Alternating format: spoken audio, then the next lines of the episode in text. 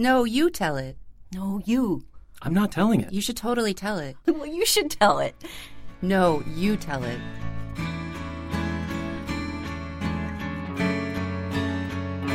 No, You Tell It is a series that switches up the storytelling. So each performer writes a true life tale and then, switching with a partner, performs the other person's story, giving everyone involved the chance to share their own stories and experience someone else's. Today's Two on Tuesday stories are from our Uproar show. Minna Proctor is an editor, essayist, and teaches in the creative writing program at Fairleigh Dickinson University, where she is the editor of the Literary Review. Here, Minna contemplates the stories we tell about ourselves and to ourselves. Noah Diamond reads Folie à deux. The first time I went to see a therapist, I was 26 years old. I was in the middle of trying to write my MFA thesis and dreadfully blocked. No wonder. The stories I was writing were a combination of painful and painfully horrible. There was one about a Lower East Side troll that I had modeled entirely on Martin Millar's The Good Fairies of New York. There was a god awful variation of Tennessee Williams' Desire and the Black Masseur, set in a prison in which I was trying to write my way into an emotionally justifiable murder by cannibalism with erotic overtones. and the only one I remember distinctly of 10 similar stories was a bleak, barely fictionalized account of the time I ran away from home when I was 15 and ended up snorting heroin for a hazy week with a lunatic named Guy in a plasticine suburb on the French Riviera, while some international policing agency calmly reassured my mother, transfixed by fear and unspeakable rage, that I was likely just sightseeing in Paris. my first choice thesis advisor was on sabbatical and my second choice agreed to work with me only on the condition that I wasn't writing anything too Southern Gothic, adolescent, or fantastical. I assured him I wasn't, and then went home and got writer's block. I decided that I had probably talked myself into a crisis, and quite methodically went about trying to talk myself back out of it. I went to health services and asked them to refer me to a shrink who worked on a sliding scale. I requested someone who understood the writer's process. I wanted a woman who was older than me and smarter, someone who talked. I loathed the idea of therapy as some entity in a frumpy jacket sitting blankly across from me, stirring rarely like an old turtle, and just enough to ask me how that made me feel. I preferred a European Jewish intellectual. I was, quite specifically, looking for a mother figure. They referred me to Dr. Sandra Wilk, who, among other specialties, treated Juilliard students suffering from stage fright. My mother had studied at Juilliard in the late 1950s. The bond was forged as if by destiny. A friend of mine once referred to the Upper West Side as the Boulevard of Dashed Hopes because of the high concentration of mental health professionals who practiced there. Dr. Wilk's office was out of a Viennese film set. It was a cavern of a room on the second floor of a teaching institute with a chandelier lobby and a marble stairway. Her office was painted a deep purplish red and lined with bookshelves. The titles alone could have constituted an associative therapy. What caught your attention? She would ask if I broke off in the middle of a sentence, obviously distracted by a book on the shelf. What's object relations? I would ask. What's a refrigerator mother? she was a diminutive person. Her sweet little face practically disappeared under a formidable copper colored Jacqueline Susann Bouffant and glamorous pair of oversized sunglasses that she wore all the time, despite the fact that we met in the evening in her half lit mahogany office. Every now and then she'd take off the glasses to rub her eyes or wipe away a stray tear revealing full eye makeup, opalescent gray eyeshadow, and thickly applied kohl and mascara. Maybe she didn't wear sunglasses all the time because what I remember so keenly are her pale eyes under all that decoration, intent on mine, utterly unwavering. On our first meeting, she asked me, as therapists do, to review my life story just so we'd have somewhere to start. I reminded her that I had come to her to get through my writer's block, and she should know from the start that I had already worked out my mother issues. My mother and I had basically spent my college years intently repairing our relationship from the emotional damage sustained during the 1980s. Dr. Wilk listened attentively and scribbled notes in pencil on a legal pad. It would be the only time I ever saw her take notes during a session. It was a familiar, hackneyed narrative, one that I'd been through many times, a string of significant markers, a timeline of defining events. I was plowing along when something unexpected tripped me up. None of the usual drama, the divorce, the move from bucolic Texas, the running away from France, or my expulsion from the house the week of my 17th birthday. No, I got stuck talking about my high school graduation.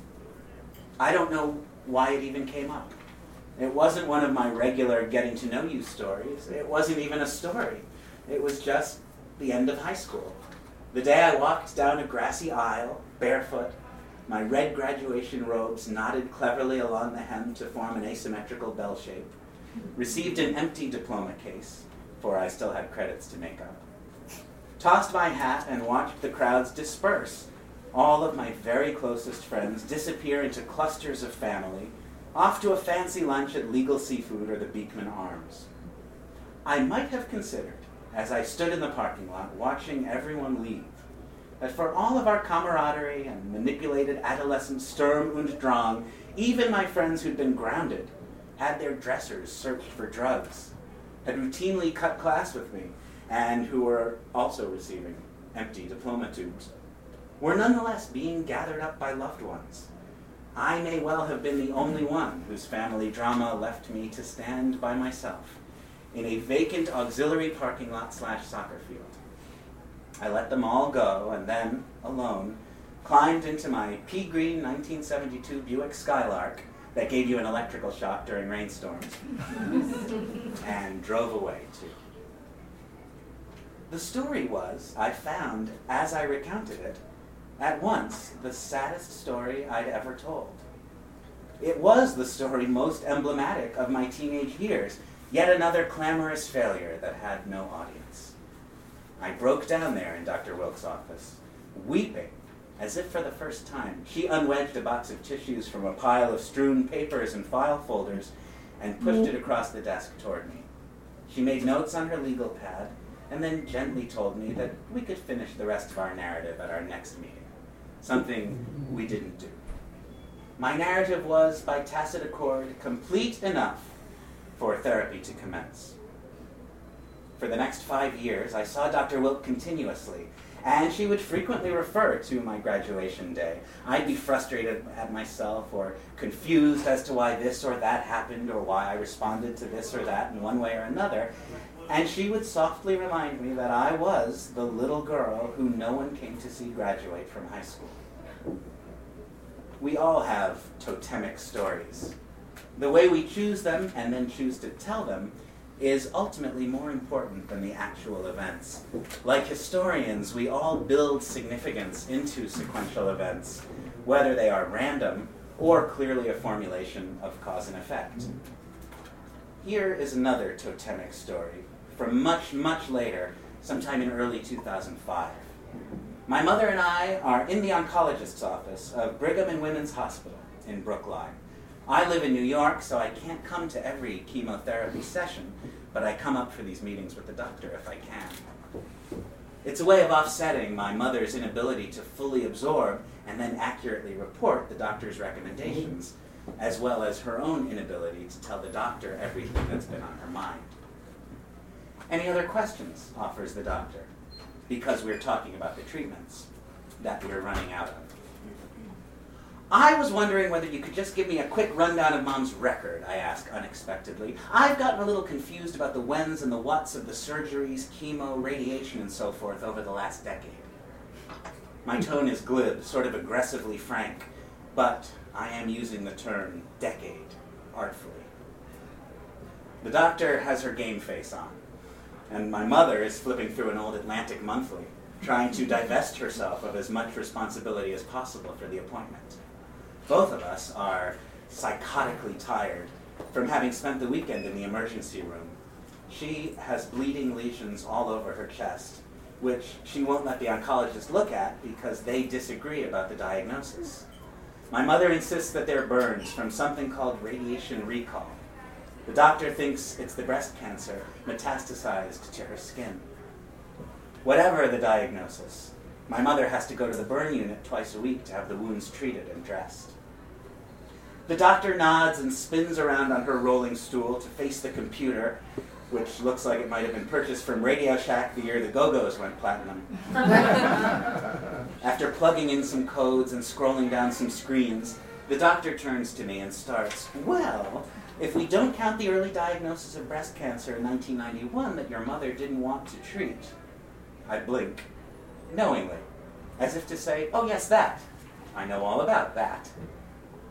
The lymphoma diagnosis was in 1995, and we started the first chemotherapy in 1996. What I remember distinctly from that moment was realizing that my mother actually had had cancer of one form or another because she battled three separate cancers for a decade. It was a preposterously long time to have cancer. The duration had become as furious, as ferocious as the disease. What I didn't realize until now, this moment, tracking my own timeline, was that the year I started therapy for writer's block was the year my mother started chemotherapy.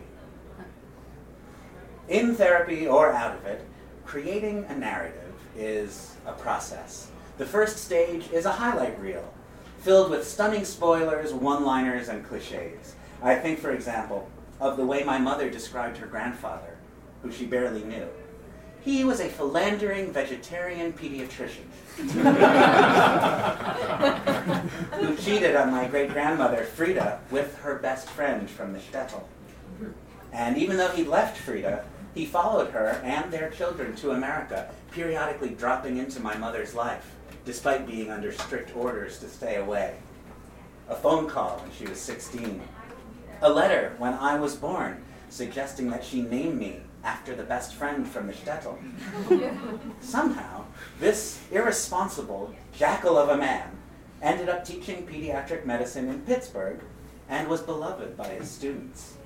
One of those students somehow befriended my parents, and it was in the garden of that student's house in Pittsburgh that I took my first steps. Do I remember how green the day lily leaves were, the flagstones solid beneath my feet? After the highlight reel, you move into the chronology to establish context, which is something like being hit on the back of the head with a five pound bag of Idaho potatoes. Chronology is dull, deadly dull, and infinite. The minutes of your life are so many, and how do you determine which minute is the minute that caused the minute that led to the incident of relevance? What's worse, the minutes of your life don't begin with your birth, but with your genesis which extends back past your conception, past your parents, back even to the shtetl. And how many minutes ago was that? Like me, my mother didn't really do well or graduate high school either. She didn't pass math, and she blew off the graduation ceremony. My mother didn't need her high school diploma because she'd already been accepted into two separate programs at Juilliard. She was going to get married to a handsome film editor who would take her to New York and who she would leave a year later for a handsome Norwegian composer who was married anyway and only in New York on a travel grant. All of which I learned the long afternoon I had decided to interview her, thinking a chapter about her would be a nice complement to the book I was writing about my father. Having definitively abandoned fiction 10 years earlier, the moment I delivered my horrendous thesis. We sat down with a tape recorder, and I asked her about her spirituality and what she remembered about her mother's life story. And she told me about love and about regret and regret and regret. It was her personal history, more candid and comprehensive than any she'd ever told before. It was, after all, for the record. I never listened to the tape. I wrote my chapter without it and plowed forward another year, writing and researching, interviewing, synthesizing, and writing, until I had finished a first full draft of my book. Her chapter, Truancy, was the third. It started with a description of my mother that likened her to the sweeping arches of a Romanesque church. the pale stones lit to a golden hue by the afternoon sun streaming in through a rosette window set high in the wall.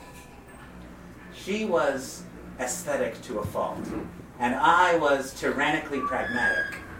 She'd arrange plants in pots that didn't quite fit, so they would teeter, but they looked lovely.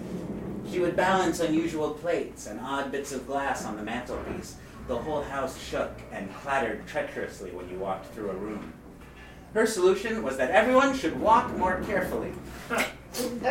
Mine was to put the dishes in the cabinet and eat off them. We locked horns when I turned 13, the way mothers and daughters do. She was stunned. She was wounded. Her own mother had died when she was only 13, and teenagers, she thought, grieve. They longed to have their mothers beside them again. She was only half wrong. Rebelling against my mother was horrific. It was like punching a cat. We just retreated from each other in shock, absent, truant. The chapter about her ended with my high school graduation. I put that first momentous draft into a massive black binder with colored tab dividers marking each section. It was Christmas when I finished. I was alone in our decrepit old house in Tuscany, where my fiance and I had gone to write our books. He was back in the States seeing family, and she was coming to visit. It was a rare pilgrimage for her, as the house was barely winterized, and she usually spent the summer there. But I turned on all of the space heaters, piled blankets on her bed, and laid in a store of propane tanks so that we'd have warm water. The very first night she was there, we decided to make giant stuffed artichokes, filled with chopped garlic and chopped parsley, chopped pancetta, and chopped artichoke hearts, just the way she used to have them when she lived in Italy as a young woman. I was so anxious about the book, the first draft of the first book I'd ever written, that I handed it to her the moment she arrived. You read, I said, I'll chop. she sat on the couch to read while I worked mutely at the counter, my back to her, in that small, dim, chilly kitchen. She was so tiny and the binder was so big, I could hear the paper rustling violently every time she turned a page. Stuffed artichokes are an extremely labor intensive meal. I must have been working away at them for over half an hour when I realized with a start that it was deafeningly silent in the room. I hunched my shoulders as if expecting a blow from behind because I knew somehow that she'd gotten to chapter three. I turned slowly to face her, the long chef's knife still in my hand. she was sitting, her face turned down toward the binder, which she held closed in her lap. I didn't breathe because that would have broken the silence. She did. Minna, she said, I was there. I went to your graduation, but I hid so you wouldn't see me because I thought you didn't want me there. I didn't want you to get mad. About a month before my mother died, she called me over to her side and said, If they call, I don't want to talk to them. I pressed her, Who, them? Why? Her hearing had gotten very poor. She felt that her brain had shrunk too far away from her eardrum and that all the people sounded like distant, raspy ghosts. She worried that her life force might get sucked into the receiver and fill the chasm between the people who called and her ear. I realized then that my mother had already left me. We'd already had our last conversation. She had slipped away, and we were holding vigil over her body, just trying to keep fear at bay. Grief begins long before our loved ones die, the hospice nurse told me. For some, she said, death can even be the end of grief. Fifteen years earlier, I had been with my mother at the appointment in which her doctor told her that they'd found precancerous cells in her breast, which I subsequently learned she elected not to treat. The fear started then. When did my grieving start? The disconnect between dread and certainty, the sense that I wasn't living entirely in my body, that there wasn't any part of this domineering cycle that could be controlled, and that my mother's life force would soon be violently sucked away. And that's when things would start to get really bad.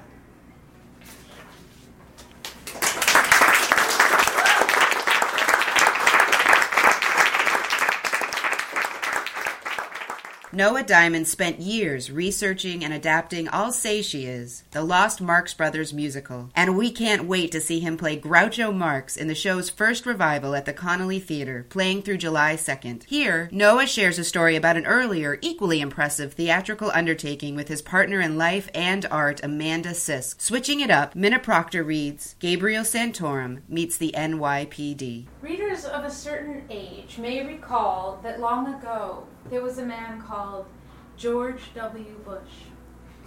Standing approximately three foot four in his stocking feet, or five foot eleven in costume, Mr. Bush inadvertently became president of the United States in 2001, which we all know was the beginning of everything being terrible. The Bush years were a perpetual state of emergency. Like many of our friends, Sisk and I became intensely political, blogging furiously and marching in protest rallies in New York and Washington, where we carried signs that said things like, Nobody has ever won a war, and Rumsfeld. Now there's a guy with shit for brains. But no matter how many of these rallies we attended, the war continued, as did the presidency, a word I would have put in quotation marks in 2003. So we decided, for the sake of our country, to take action. We would fight for truth and justice through the most powerful force on earth musical comedy.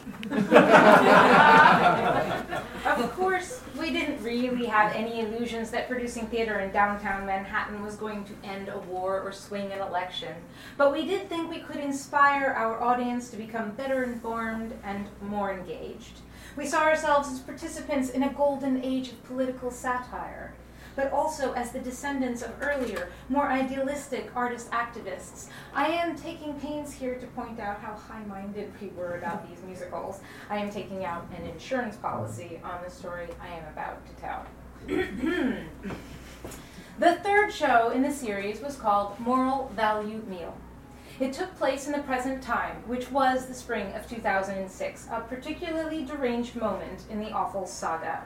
With the midterms approaching, Republicans were rallying around W's Culture of Life banner, which included the most severe erosion of abortion rights since Roe v. Wade, couched in a lot of beautiful Christian language about how we must protect traditional values or else gay feminists will kill your children. Moral Value Meal opened on a gay wedding, which is raided by armed agents of the Department of Homeland Security. There was a magical fairy with tiara and wand who explained the theory of intelligent design and the presentation of an abstinence only program called Save It for Later. Terri Schiavo was represented as a single human leg attached to a machine. There was a sketch satirizing conscience clauses, which allowed pharmacists to refuse to fill prescriptions for birth control due to religious objections. But there was one scene in Moral Value Meal that everyone connected with the show still talks about, and that everyone who saw it remembers. It was a comedy sketch that remained with us in a vivid way long after the show closed. The title of this sketch was Santorum. Hmm. It's tempting to insert some biographical information here about former Pennsylvania Senator Rick Santorum, but this is really truly a case where you should just Google it. By 2006, he was making headlines with one outrageous statement after another, many to the effect that there was no crucial difference between a fertilized egg cell and, say, an accountant from Pittsburgh. A widely referenced 2005 Washington Post article had revealed that Santorum displayed in his Senate office a photograph of a stillborn fetus, sadly issued by Mrs. Santorum during its second trimester. The Santorums named it Gabriel and actually brought it home to meet the other children. Hmm. In the mind of Amanda Sisk, this was a comedy sketch waiting to happen. She wrote and directed a highly provocative scene in which a young political operative arrives in Santorum's office for a job interview. He's aghast to be confronted with a gory, decomposing fetus floating in liquid in a large canning jar, which Santorum cheerfully introduces as his son.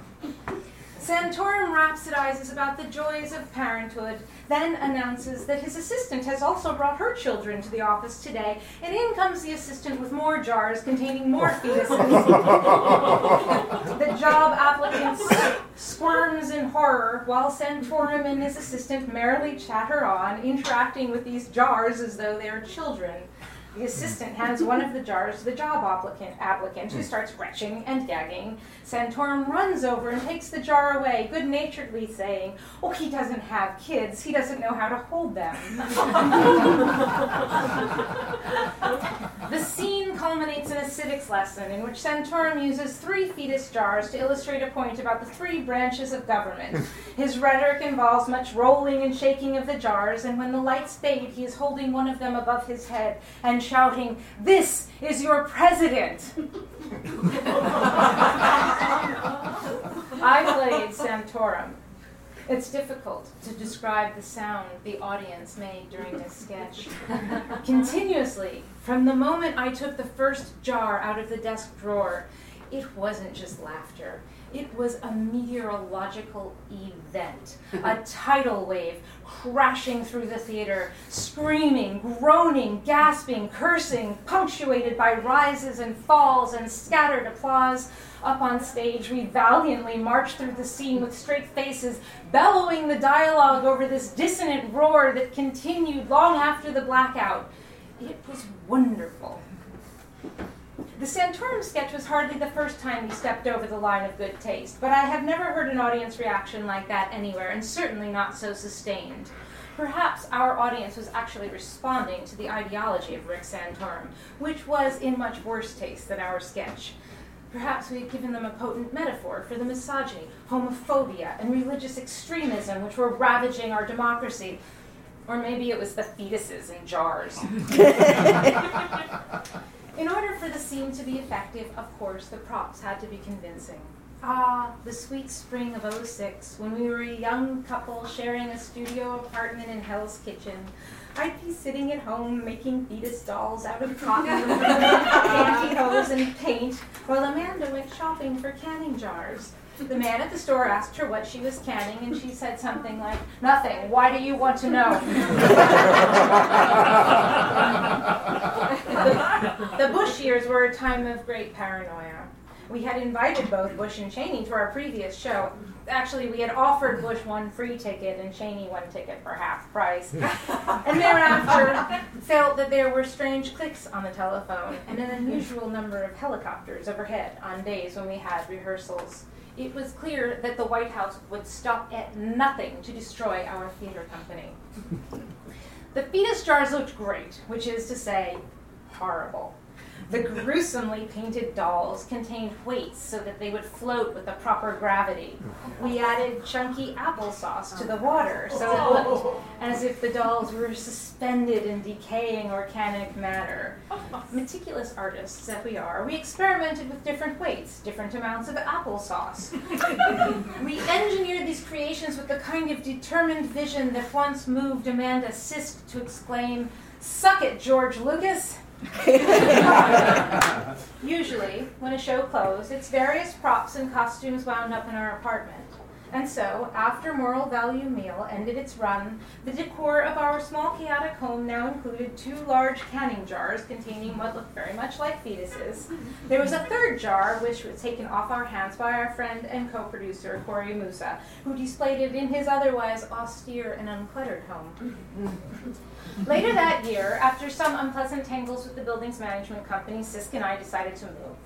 We made sure that most of our things were already on the truck by the early afternoon on moving day, so that when the landlord came by to inspect the apartment, it would just be the two of us, our cat, a few stray boxes and suitcases, and the two jars. Watching the landlord and his henchmen repeatedly glance at these things in puzzled horror was as good a show as anything we ever did on stage. But let's face it, We couldn't move with them. The jars were heavy and they were disgusting. this was a temporary move to an even smaller space, and there was just no way to justify dragging these things along. We opened the jars, drained the water, flushed the rotten applesauce, wrapped the dolls in newspaper, and threw them away, washed the jars, and left them in the recycling bin. Not long after that, Corey moved to Los Angeles. On his last night in New York, Sisk and I were at his place saying goodbye. Everything in his apartment was packed, except we couldn't help noticing for the third and last remaining fetus in a jar. Corey apologetically told us that it would not be making the journey west with him, despite my confidence that with the right agent it could do very well in Hollywood. it was nice of Corey to save it for us, but our situation hadn't changed. We just didn't have room in our lives for a fake fetus in a jar. Nor did we have on this particular evening any enthusiasm whatsoever for opening the jar and dealing with its putrid contents. When it was time to call it a night, Corey walked us downstairs. At the bottom of the stairs was the vestibule and the front door, which had a large rectangular window. The three of us stood there in the vestibule on Corey's last night in New York and watched the following scene through the window as though it were a movie on a screen. The scene is 14th Street, between 7th and 8th. There are clusters of garbage cans in front of each building. Sitting on the sidewalk, right in front of the closest cluster of garbage cans, is the jar. Corey has simply placed it there, like a lawn ornament. From stage right, a cop enters, alert, on his beat, as though he's just wandered over from the Mack Sennett lot. He sees the jar and does a startled take. He bends down to look at it more closely. He shines his flashlight at it. He pokes it to see its contents move. He stands up again and looks around in every direction and then cautiously picks up the jar. The cop and Gabriel Santorum exit together, stage left.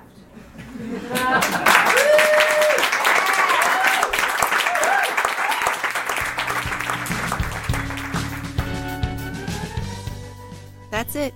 Thanks for joining us for this installment of No, You Tell It. Visit us on the web at noyoutellit.com.